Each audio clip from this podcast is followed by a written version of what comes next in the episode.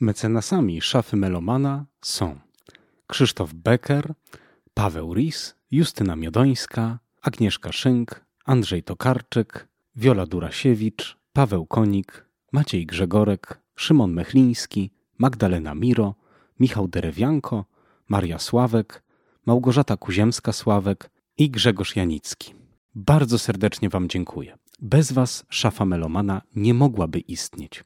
Wasze wsparcie to dla mnie wspaniała, silna motywacja do nagrywania kolejnych odcinków i zobowiązanie, by trzymać jak najwyższy ich poziom. Łącznie jest już patronów aż 20. Jeśli chcesz dołączyć do tego grona i współtworzyć szafę, odwiedź mój profil w serwisie patronite.pl. Link znajdziesz w opisie odcinka.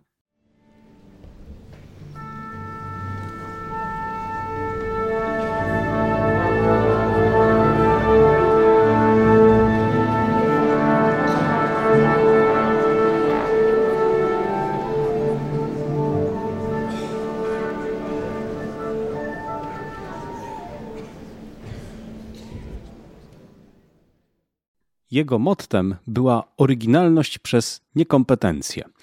Johann Christian Bach, jego brat, miał powiedzieć, że nigdy nie spotkał kompozytora, którego muzy omijałyby tak szerokim łukiem. Żył na tym samym świecie co Haydn i Mozart, ale w takich jego rejonach, w które żaden z nich się nie zapuszczał, szczególnie po zmroku. Mowa oczywiście o PDQ Bachu, najmłodszym i najdziwniejszym z synów kantora z Lipska, fikcyjnej postaci stworzonej przez Petera Shekely, jednego z najciekawszych amerykańskich kompozytorów i satyryków, popularnością i sympatią ze strony publiczności dorównującego Victorowi Borch czy Annie Russell. 16 stycznia zmarł twórca, o którym New York Times napisał, że samo jego nazwisko wywołuje uśmiech na twarzach odbiorców. Ponieważ podobnie jak wielu melomanów, tak i ja zawdzięczam mu mnóstwo ciepłych wspomnień o chwilach, gdy śmiałem się z dzieł PDQ Bacha do rozpuku, postanowiłem ten odcinek właśnie zmarłemu Peterowi Shekeli poświęcić, a także przypomnieć, że Oprócz tego, co nas tak bawi, w jego dorobku jest mnóstwo muzyki na poważnie. Ponad setka kompozycji na rozmaite składy, które dopiero czekają na swoje odkrycie. Zapraszam bardzo serdecznie. And she gave in spite of all her teachings. Some precious sesame seeds to him and tried to warn him, but in vain, for he interrupted her, saying,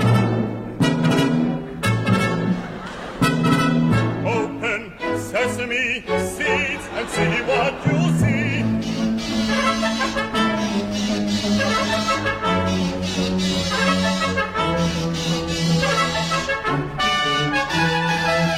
Open sesame seeds and see what you see. See, see, see.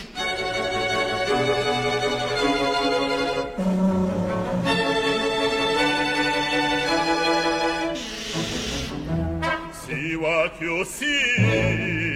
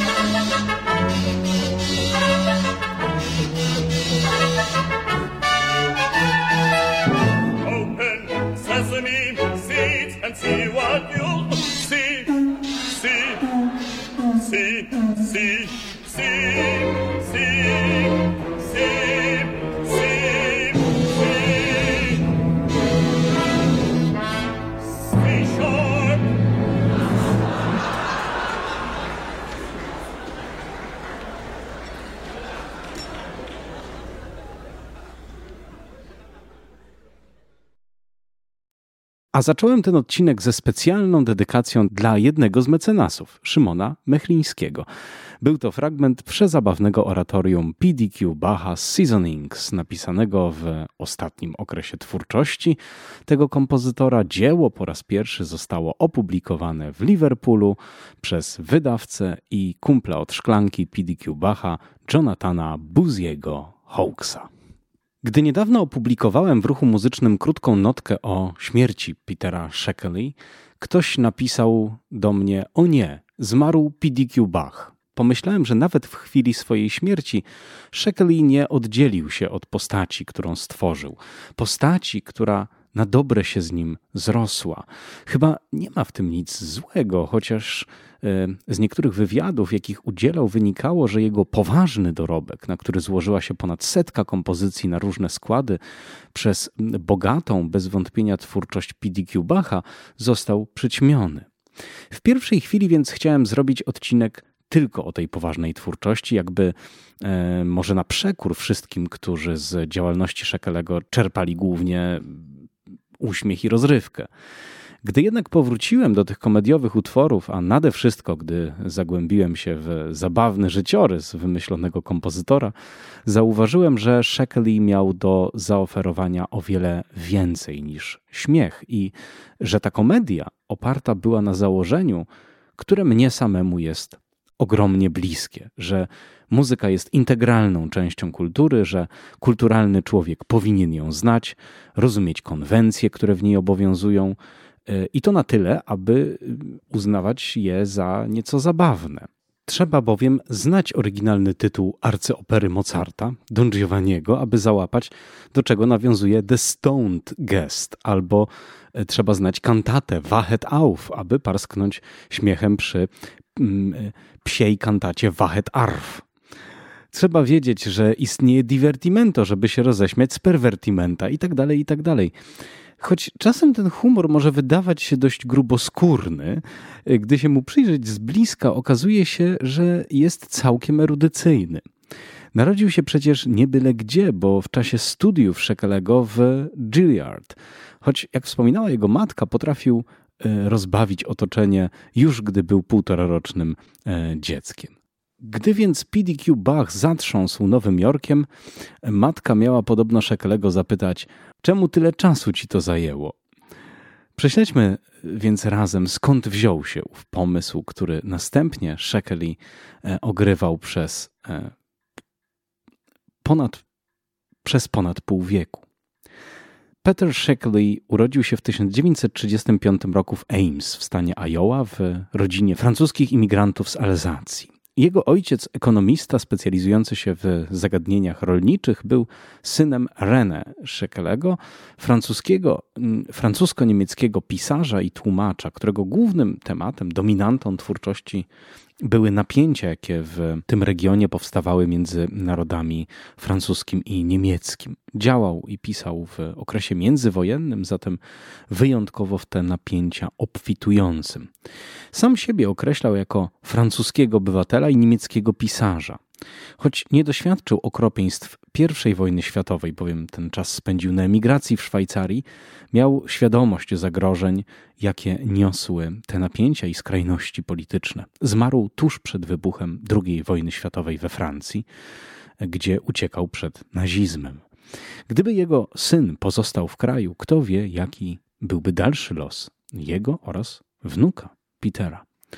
Poszczęciło, Poszczęściło mu się jednak. Ojciec Szekelego, Rainer, pracował na uniwersytecie. Matka była nauczycielką licealną, matematyczką. Dziesięć pierwszych lat życia Petera oraz jego brata upłynęło w stanie Iowa, potem na krótko za pracą ojca przenieśli się do Waszyngtonu, a następnie do Fargo, gdzie Rainer objął stanowisko na Uniwersytecie Dakoty Północnej. Fargo było miejscem, gdzie wszystko się tak naprawdę zaczęło. Po pierwsze, oboje rodziców lubiło muzykę klasyczną i wspierało edukację e, dzieci. Brat David uczył się grać na skrzypcach i miał od najmłodszych lat, jak sam Peter mówił w wywiadach, hopla na punkcie kameralistyki, a szczególnie kwartetów. Peter zaczął uczyć się gry na fortepianie, e, ale jakoś około 10 roku życia e, chyba się tym znudził, fortepian porzucił. Koniec końców był fagocistą. Oboje z bratem e, kochali teatr. W piwnicy domu w Fargo bawili się odgrywając rozmaite scenki, wcześniej oglądane w kinie, teatrze czy widziane lub czytane w gazetach. Shekeli wspominał, że gdy miał 9 lat, wydarzyło się coś, co miało fundamentalny wpływ na jego komediową twórczość. Był w sklepie z płytami, w którym zabrzmiała pewna piosenka. Z pozoru była to typowa melancholijna skarga kobiety na złego mężczyznę, który nie docenia mm, jej uczuć, jej oddania, a ta w takim bardzo e, powłóczystym, ciężkim, romantycznym stylu śpiewana i naraz właśnie oto ta atmosfera zostaje przerwana gwałtownie. Posłuchajmy jak.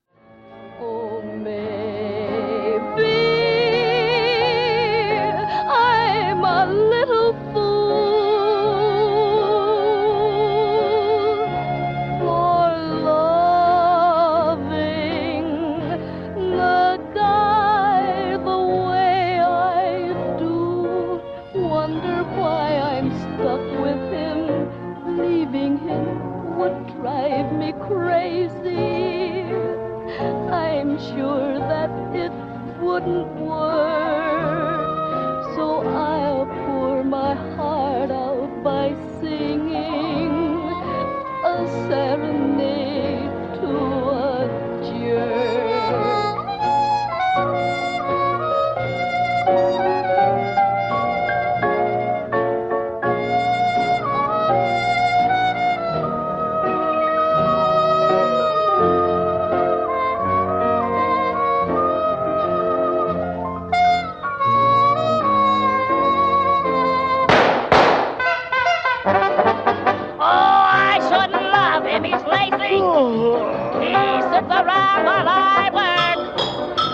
But when he's near me, my heart sings. a serenade to a jerk. Yeah, who, me? Sometimes he's stupid and hazy. That but be. Sometimes his brain doesn't perk.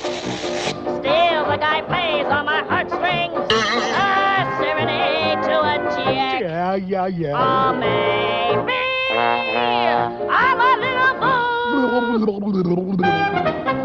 oh, Lord.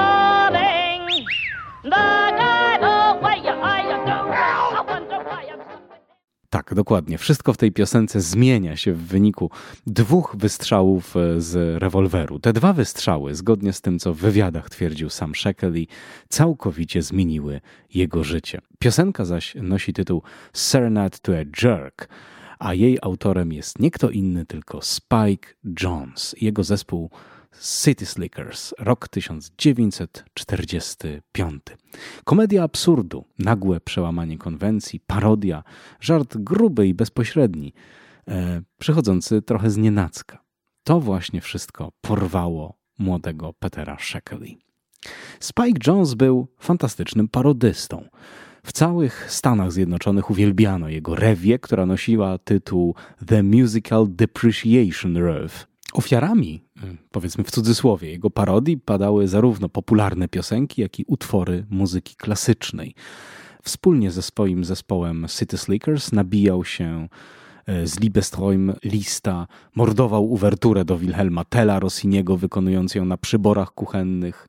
Y, w latach 70. pojawiła się nawet składanka pod tytułem Spike Jones is Murdering the Classics, której oprócz tego znajdziemy na przykład przezabawną wersję arii Ridi Pajaccio z Pajaców Leoncavalla pod tytułem Pagliacci, w której dwóch komików opowiada, jak wpadło do miasta, w którym pełno było reklam przedstawienia pajace, więc się wybrali, skoro to takie popularne. Na miejscu się jednak okazuje, że spektakl jest w jakimś obcym języku, więc zupełnie nie mają pojęcia, o co w nim chodzi.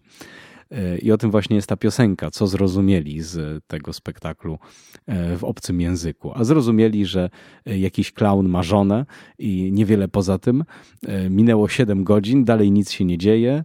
Jeden z nich w końcu idzie po popcorn, chcą już wyjść, ale leje straszny deszcz, więc zostają i tak dalej, i tak dalej. Całość kończy się właśnie e, bardzo takim efektownym, mocnym, grubym, popcornowym beknięciem.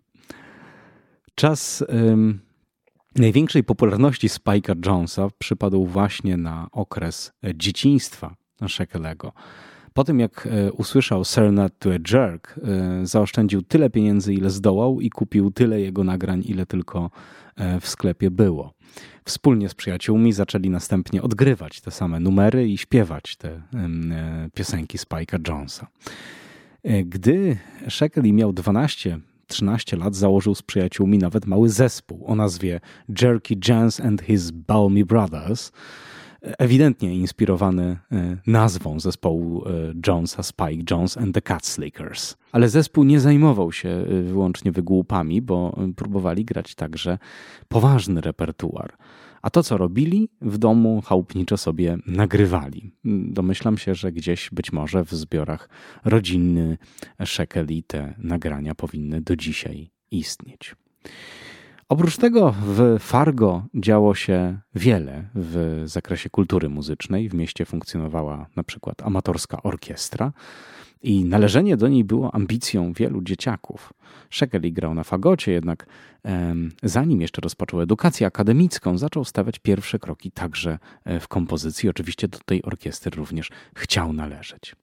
Jego pierwszym nauczycielem kompozycji był Roy Harris, który był takim typowym metodykiem, uczącym e, w zdyscyplinowany, zgodny z zasadami sposób, zapoznając e, wówczas już osiemnastolatka z elementarnymi regułami harmonii czy kontrapunktu. To była baza, podstawa, którą zabrał ze sobą Peter Shekely wysoko, bo aż do prestiżowej szkoły Gilliard w Nowym Jorku. W Gilliard studiował kompozycję pod kierunkiem Vincenta Persichetti. U nas to nazwisko nieszczególnie kojarzone, ale był on legendą nauczania kompozycji w Stanach Zjednoczonych. Nieprawdopodobnie zdolny. W wieku 20 lat e, kierował Wydziałem Teorii w Combs College of Music. Jednocześnie studiował dyrygenturę u Strasznej Kosy, czyli u Fritza Reinera w Curtis Institute i e, grę na fortepianie u Olgi Samarowej w Filadelfii. Nauczanie w Gilliard rozpoczął w roku 1947 i pracował tam przez 40 lat, a do jego uczniów oprócz Szekelego należeli tacy twórcy jak Philip Glass, Eino Juhani Rautawara czy Steve Reich. Jak wspominał Shekeli, nie był on typem akademika w takim ścisłym rozumieniu, podążającego jakimś utartym szlakiem. Miał w sobie ogromny żar, pasję i to dawało więcej niż takie ścisłe lekcje. Sam był eklektykiem, łączył w swojej twórczości zarówno chwyty romantyczne, neoklasyczne, modernistyczne. Choć raczej zaliczany jest dzisiaj do konserwatystów, to ów żar, o którym wspominał Shekely, i ta pasja e, zostały odnotowane przez późniejszych komentatorów. One są obecne w jego twórczości. W słynnym Grove'ie, e, Grove Dictionary of Music, czytamy, że podążając drogą Mozarta, Mendelssohna i Ravela, tworzył muzykę niewinną, pełną dziecięcej radości i czystej twórczej wolności. Uwielbiał połączenie muzyki i tańca, kochał improwizację. Szekeli twierdził, że mnóstwo się od niego nauczył. Szekeli podjął studia w połowie lat 50., ukończył je w roku 1960. Jego komediowy talent rozwinął się w tamtym czasie ogromnie. Wspominał, że miał dar do słyszenia rzeczy zabawnych w dziełach całkiem na serio. Jednym z przykładów takiej rzeczy zupełnie na poważnie jest oczywiście początek Tristana i Izoldy. Podczas jednej ze studenckich zabaw Szekeli zasiadł do fortepianu i zaczął ten początek grać, po czym się nim bawić i naraz usłyszał w tych bardzo poważnych wagnerowskich frazach tango. Podszedł wówczas do niego jeden z fagocistów i poprosił, aby mu mm, napisać jakiś utwór na dyplom. Mm, utwór na cztery fagoty. I tak właśnie powstało Last Tango in Bayreuth. Posłuchajmy, jak sam kompozytor tę historię wspominał i zaraz za tym i właśnie ta kompozycja w, w wersji na cztery fagoty. Last Tango in Bayreuth. One of the most serious pieces in the symphonic repertoire, for instance, in operatic repertoire, is the beginning of Wagner's opera Tristan and Isolde, which goes.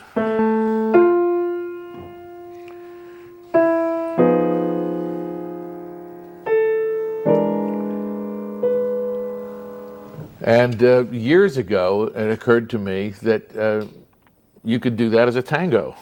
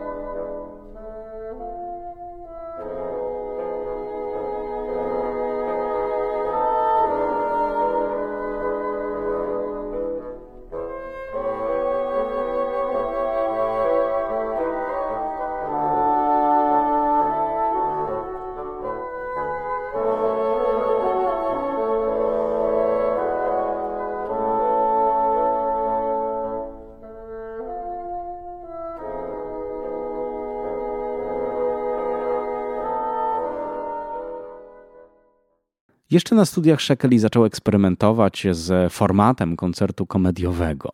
Jego partnerem był kumpel ze studiów, meksykański dyrygent Jorge Mester. Jego rówieśnik, wciąż zresztą żyjący, dawniejszy e, wieloletni dyrektor artystyczny orkiestry w Louisville, festiwalu muzycznego w Aspen i zupełnie poważna E, kariera.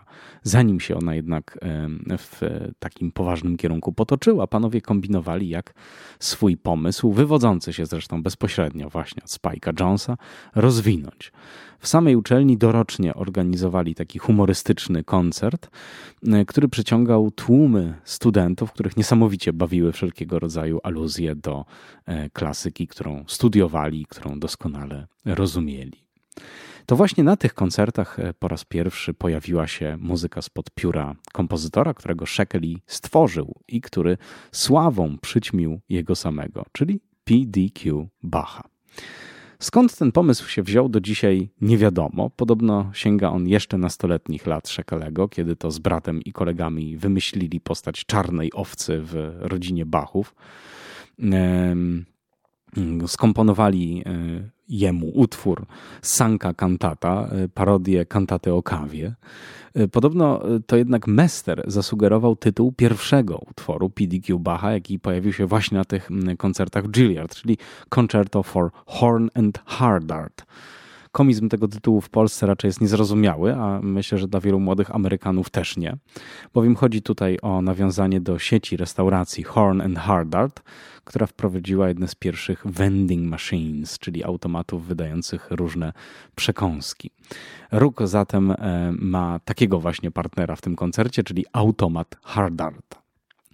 Po studiach Shekeli otrzymał stypendium e, Fundacji Forda. Komponował w ramach rezydentury dla szkół uczelni w Los Angeles. Krótko uczył Swarthmore, a w 1961 roku powrócił do Juilliard ale tylko na chwilę. Jak wspominał, był to czas niebywałego na uczelni snobizmu. Popularność longplayów e, sprawiła, że naraz e, zaczęto nagrywać całe cykle rozmaitych mm, e, kompozycji dawnych twórców, jak Haydna, Beethovena czy Mozarta. Jeśli chodzi o muzykę współczesną, był to czas, kiedy kompozytorzy głównie pisali dla innych kompozytorów. Muzyka stawała się coraz bardziej niezrozumiała dla przeciętnego odbiorcy, a dodatkowo zaczynała się właśnie ta fala odkryć muzyki dawnej, budzącej coraz większe zainteresowanie. Do przekłucia tego coraz większego i coraz bardziej pęczniejącego balonika idealnie nadawała się właśnie figura PDQ Bacha. Dopracowawszy wspólnie z Mesterem format tego e, koncertu, Shekeli zdobył się na odwagę i zorganizował go po raz pierwszy poza Juilliard w nowojorskim ratuszu. Był 24 kwietnia 1965 roku, godzina 20.30. Koncert nosił tytuł Peter Shekeli Presents An Evening with PDQ Bach i w nawiasie były daty życia Bacha odwrócone 1807-1742. Wszystko odbywało się w modnej wówczas konwencji koncertu pełnego odkryć. Oto profesor Shekeli odnalazł nieznanego twórcę i to nie byle jakiego, bo e, jednego z potomków Bacha. Odkrył i opracował jego dzieła, a teraz zostaną one zaprezentowane. Jak wspominał, e, choć starał się nikogo nie oszukiwać i wydarzenie było zapowiadane jako satyryczne, nie wszyscy, którzy przyszli, się na początku zorientowali, bowiem koncert e, anonsował piękny plakat. E, owszem, były na nim zawarte żarty. Na przykład był zamieszczony na nim blurb, taki blurb Arebur, w którym jakiś sławny wtedy muzyk grający na violi d'amore mówił: Co za szczęście, że PDQ Bach nic na mój instrument nie napisał. Kłopot jednak w tym, że nie tylko dziś, ale już wtedy ludzie nie za bardzo czytali. E, nauczyłem się, że plakat ma krzyczeć do ludzi: będzie śmiesznie, będziemy się bawić, bo inaczej to kompletnie nie działa, mówił Peter Szekeli w jednym z późnych wywiadów. Zastanawiam się w takim razie, jak wielkie musiało być zdziwienie niektórych, że oto profesor Peter Shekeli na scenę nie wszedł, tylko wleciał, albo raczej niczym Tarzan wpadł na linię zawieszonej na jednym z balkonów, co stało się zresztą tradycją tych koncertów. Reakcję publiczności na to e, nietypowe wejście słychać na płycie, bowiem koncert został zarejestrowany i wydany e, na albumie wytwórni Vanguard Records. Na tym nagraniu przy okazji usłyszymy, jak publiczności przedstawił się Peter Sheckley, właśnie jako profesor fikcyjnego University of Southern North Dakota w miejscowości Hupple. To akurat prawdziwa nazwa. E, pracujący na Wydziale Patologii Muzycznej, który oto odkrył ostatniego, najmłodszego i najdziwniejszego z synów Jana Sebastiana Bacha. Odkrywając kolejne dzieła, mówił sobie, że przecież nie może być tak, że każde następne jest tak złe jak poprzednie, a tymczasem okazywało się, że jak najbardziej może. Posłuchajmy.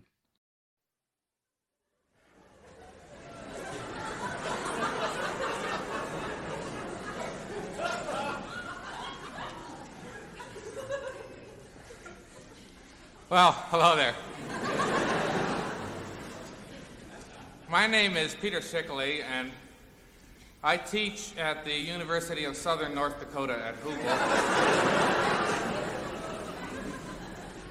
Every once in a while, we turn up another PDQ Bach manuscript in a monastery or attic. Uh,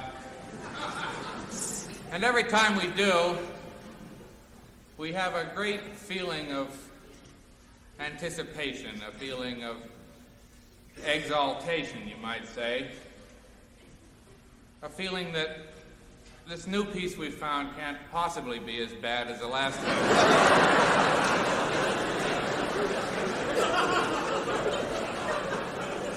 but so far,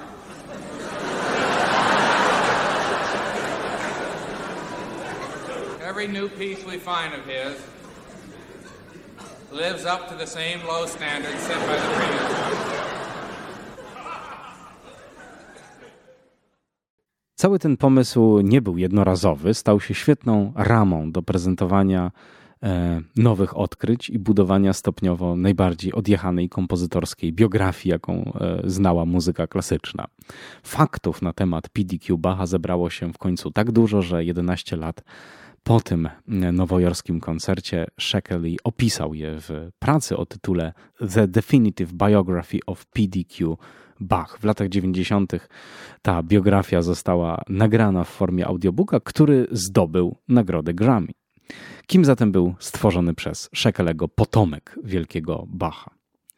Otóż urodził się on w szczytowym okresie twórczych możliwości Jana Sebastiana Bacha w 1742 roku, choć jak autor zastrzega, sam wydawał się tego faktu zaprzeczeniem. Przyszedł na świat ku wielkiemu niezadowoleniu kantora z Lipska, który akurat w chwili jego narodzin zajmował się paleniem pod kościołem rękopisów Vivaldiego, kompozycji, któremu podprowadził, zaaranżował na różne składy, a teraz zacierał dowody. Ponieważ Janowi Sebastianowi bardzo się nie podobało, że urodziło mu się 21 dziecko, postanowił z zemsty nie nadać mu żadnego imienia. Do tego, aby wreszcie go jakoś nazwać, przekonał ojca inny syn, Wilhelm Friedemann Bach. Zatem ojciec wzorem pozostałych synów nadał najmłodszemu inicjały, oczywiście trzy, e, inicjały PDQ. Gdy Wilhelm e, Friedemann zapytał go, co one znaczą, ten powiedział, że nic i że go to w ogóle nie obchodzi.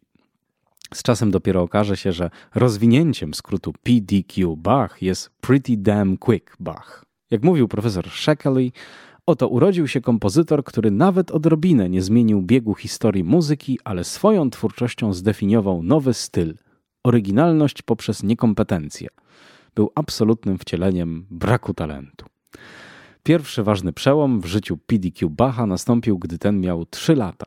Wtedy to postanowił porzucić muzykę, czego nikt nie zauważył, bo po pierwsze nie zdradzał nią żadnego zainteresowania, po drugie nie umiał mówić. Był całkowicie zaniedbany przez ojca, który go kompletnie ignorował, a najwyższy wyraz tej ignorancji dał w roku 1750, gdy po prostu, nie pytając syna o zdanie, zmarł. Po śmierci Jana Sebastiana Bacha rodzina rozpierzchła się po świecie. Bach nie zostawił im wiele, dzieci odziedziczyły po nim m.in. instrumenty, a PDQ dostał z tych instrumentów okarynę. Trafił do sierocińca, tu ważne, bo jest gra słów, po angielsku orphanage, prowadzonego przez Karla Orfa, oczywiście. Stamtąd uciekł i próbował się dostać do armii, ale go odrzucono, bo wojsko nie przejmowało dzieci. Tułał się po kraju, aż trafił w końcu do Dudldorfu, pod skrzydła wybitnego nauczyciela Ludwika Zanstockera, to po niemiecku wykołaczka. Zanstocker był nie tylko muzykiem, ale i wynalazcą. Gdy chłopak do niego zawitał, pracował akurat nad specjalnymi rękawicami, które miały liczne funkcje związane z klawesynem. Mogły na przykład masować ręce grającego, aby rozluźnić mu mięśnie. Mogły ćwiczyć mu palce, a nawet grać zamiast niego. Rewelacyjny wynalazek Zahnstocker zaprezentować miał władcy Düsseldorfu, księciu Ferdynandowi I Nieistotnemu, tuż po tym, gdy opracował ich nową funkcję, mianowicie obcinanie paznokci w trakcie gry. Od czasu, gdy książę włożył w nie swoje dłonie, zmienił się jego przydomek z Ferdynanda I Nieistotnego na Ferdynanda I Czteropalcego. PDQ Bach postanowił od swojego nauczyciela w końcu odejść, gdy ten zaczął pracować nad najgłośniejszym instrumentem świata pandemonium, który miał zamiar zaprezentować w kryształowym pałacu księcia. Zatrzymajmy się tu na chwilę. Dokładnie y, w tej biografii widać, jak Shekeli sypie aluzjami do typowych życiorysów kompozytorów okresu baroku czy klasycyzmu, jak żongluje motywami z ich biografii. Zazwyczaj bowiem czytamy, że kompozytor od najmłodszych lat interesował się muzyką i przejawiał w niej talent. PDQ Bach ani się nią nie interesuje, e, a, a co więcej postanawia ją rzucić, zanim się nią w ogóle zajmie. Motyw podróży do nauczyciela to przecież również stały chwyt. Bach u Buxtehudego to jest najlepszym przykładem. Ów Zahnstocker to z kolei e, kropka w kropkę parodia Johanna Nepomuka Melzla, muzyka wynalazcy, twórcy słynnego mechanicznego turka oraz automatycznej orkiestry. Owo pandemonium to przecież zgrywa z jego panharmonikonu, instrumentu, na który mm, swoją kompozycję e, o tytule Victoria Wellingtona napisał Beethoven, dodajmy jedną z najgorszych kompozycji jego dorobku. O Melzlu opowiadałem trochę w odcinku poświęconym związkom Napoleona z muzyką, a także napisałem o nim artykuł, który znajdziecie w ruchu muzycznym. Idźmy dalej. W 1756 roku PDQ Bach, który uciekł od Zahnstockera, przybył do Salzburga, gdzie poznał Leopolda Mozarta oraz jego syna. Wolfgang Amadeusz Mozart miał już wówczas trzy dni. I znowu ten motyw e, już wykazywał w wieku trzech dni e, wielkie zdolności. Zdaniem PDQ Bacha jednak nie były to zdolności muzyczne, tylko niesamowity talent do gry w bilarda. Leopold na szczęście nie słuchał rad przybysza, który namawiał ojca do tego, żeby właśnie w tym e, kierunku poprowadził swojego syna i jednak postanowił Mozarta uczyć muzyki na szczęście dla nas wszystkich. Po wyjeździe z Salzburga PDQ zaczyna długą tułaczkę po Europie. Kolejny stały motyw. E, nie umiemy tej wędrówki odtworzyć, bo nie zachowały się źródła. Wiemy jednak, że usiłował dostać się do Aufnahme Hochschule für Castrati w Munchenbadzie. Jednak e, nie przyjęto go, gdy się okazało, no wiadomo co się okazało. Następnym ważnym momentem w życiorysie PDQ Bacha było spotkanie z jednym z najbardziej ekscentrycznych kuzynów Jana Sebastiana Bacha, Schweinhardem Bachem, klawesynistą, który usiłował opracować technikę gry na klawesynie stopami. Nie to jednak Schweinharda uczyniło sławnym, ale fakt, że gdy zmarł papież Klemens XIV, usiłował on zająć jego miejsce i zorganizował w Watykanie kampanię wyborczą pod hasłem Bach na papieża. Ponieważ skończyła się ona spektakularną katastrofą oraz skandalem, w którym oczywiście PDQ miał swój udział, postanowił on uciekać tym razem do jak najdalej mieszkającego kuzyna Bacha, Sigismunda Dietricha Bacha, żyjącego w Sankt Petersburgu ale i u niego nie zagrzał długo miejsca, bowiem e, miał uczyć muzyki jego córkę, Betty Sue Bach. Ale zamiast, jak pisze profesor Shekeli, pracować przy instrumencie, prędko zaczęli pracować na instrumencie. Betty Sue zaszła w ciążę, a Sigismund Dietrich, szalejąc ze złości, groził, że odstrzeli e, młodemu kompozytorowi tyłek. To właśnie dla Betty Sue PDQ napisał w późniejszych latach suite Notebook for Betty Sue Bach, czyli oczywiście jest to nawiązanie do. E, do notatnika Anny Magdaleny. E, żony Jana Sebastiana Bacha. Koniecznie posłuchajmy fragmentu. Będzie to najpierw Almount Left, a następnie Corate.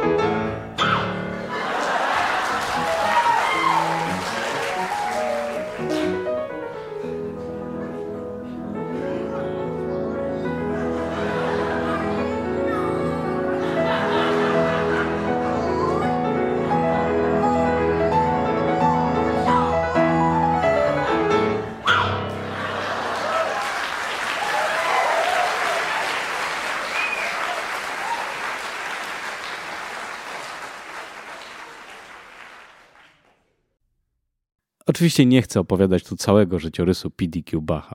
W tym celu odsyłam Was do koncertów oraz do tej biografii. Są one zresztą dostępne na YouTubie. Na YouTubie można też przesłuchać ten audiobook fenomenalny, zupełnie pięknie czytany przez Petera Shekeli. Warto do tego zajrzeć, bo pojawia się tam cały zestaw smakowitych nawiązań. Jest e, opis trzech okresów twórczości PDQ Bacha, okres czasu spędzonego w Wiedniu, spotkanie z baronem van Switenem, któremu za grube pieniądze sprzedał odziedziczoną po Bachu okarynę, opis powstania specjalnego koncertu e, dla słynnego w Europie solisty Karła grającego na flecie piccolo, pościg watykańskiej policji za PDQ Bachem za to, że napisał heretycką Missa Hilarious, a także wielki monograficzny koncert w zamku Schlompampenschloss, w którym wykonanie e, echo sonaty na dwie nieprzyjazne grupy instrumentów zakończyło się gigantyczną awanturą i spaleniem pobliskiej katedry. Jest więc czego posłuchać. Peter Shekeli robił koncerty z PDQ Bachem przez pół wieku. Nagranych zostało mnóstwo, mnóstwo płyt.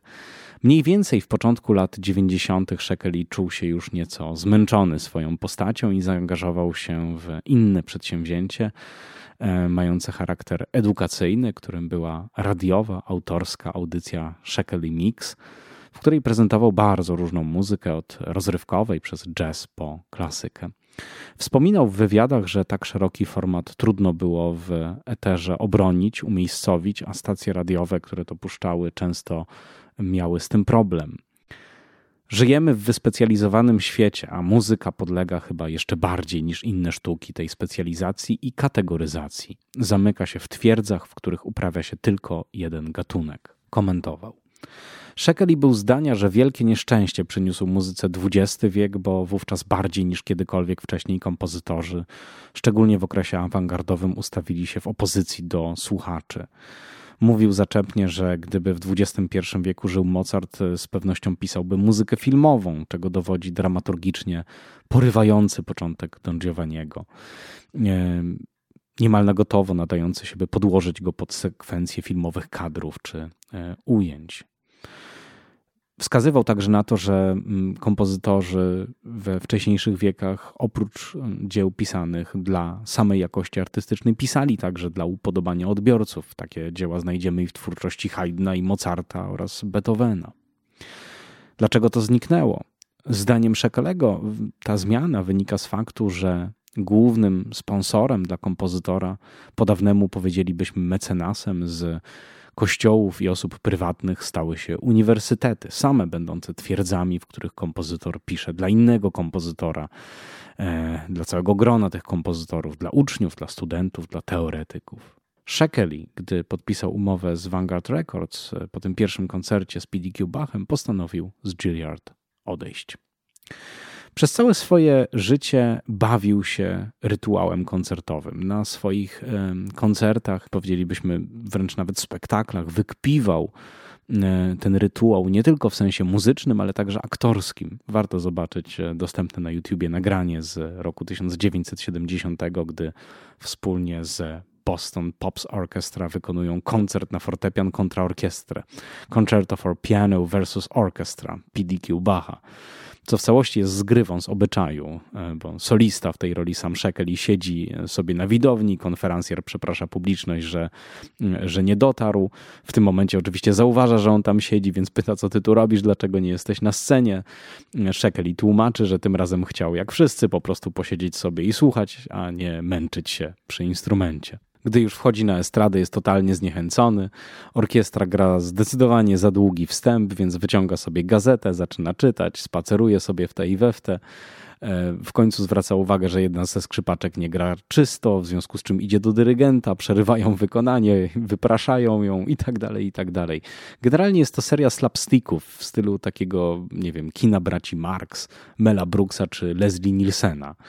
I to ostatnie skojarzenie chyba jest nie od parady, bo słynna akcja, w której Leslie Nielsen śpiewa hymn Stanów Zjednoczonych podczas Super Bowl, wcielając się w znokautowanego w szatni włoskiego tenora Enrico Palazzo, jest właśnie typową akcją w stylu PDQ Bacha. To jest zdecydowanie ten sam rejestr humoru.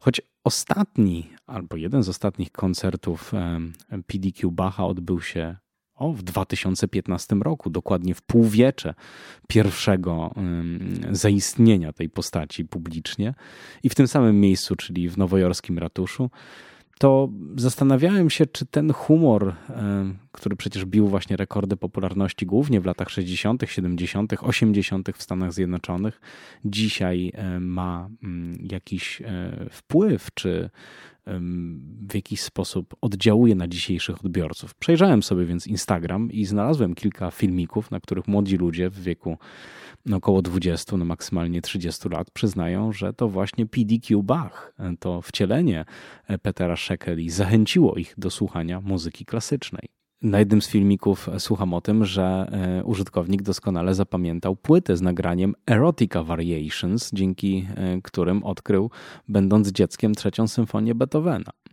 Posłuchajmy przezabawnej czwartej wariacji, w której pojawia się jeden z nietypowych instrumentów wynalezionych przez PDQ Bacha, a jak zaświadcza w swojej biografii Peter Shekely, zainspirowany został niebywałymi umiejętnościami XVIII-wiecznych wiedeńskich kowbojów a instrument zwie się Lasso d'Amore.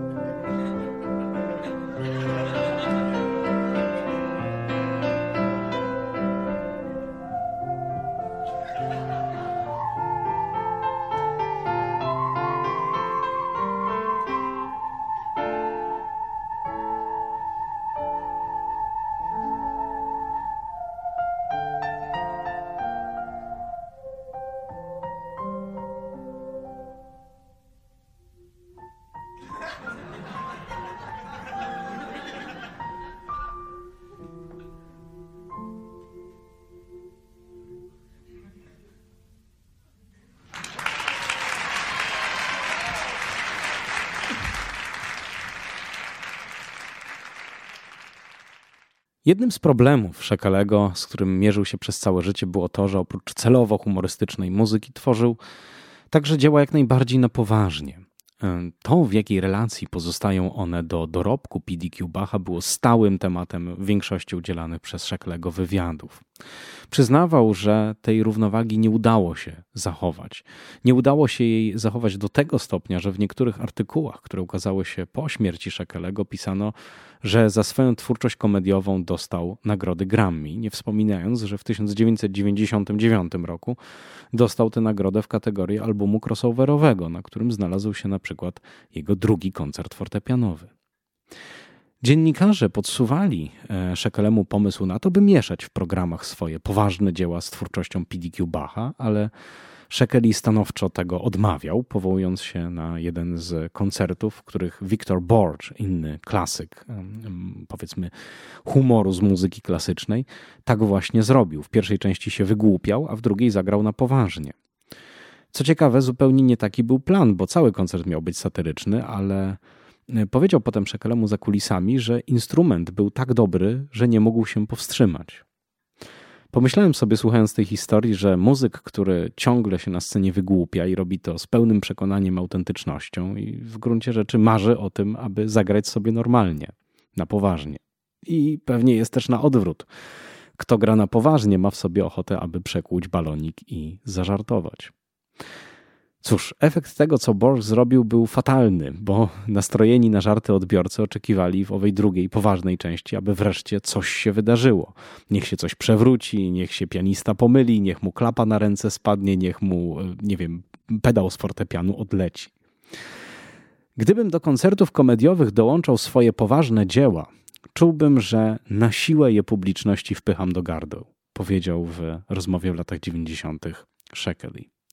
Pomyślałem sobie, może to jest uwaga do tych dyrektorów filharmonii, którzy zakładają, że na przykład prawykonanie muzyki nowej da się opleść jakimiś popularnymi Beethovenami czy Brahmsami i że to przyniesie dobry skutek. Być może dobry w tym sensie, że dzieło zaistnieje, ale czy to będzie zachęta dla publiczności, aby sięgnąć w ogóle po muzykę nową, aby się nią zainteresować? Jeśli takie zestawienie nie jest merytorycznie uzasadnione, to sądzę, że nie. Wracając do poważnej twórczości Szakalego. Bez wielkich zapowiedzi posłuchajmy czegoś. Będzie to z konieczności tylko fragment i to niestety nie najlepszej jakości nagranie, ale uwierzcie mi, że warto.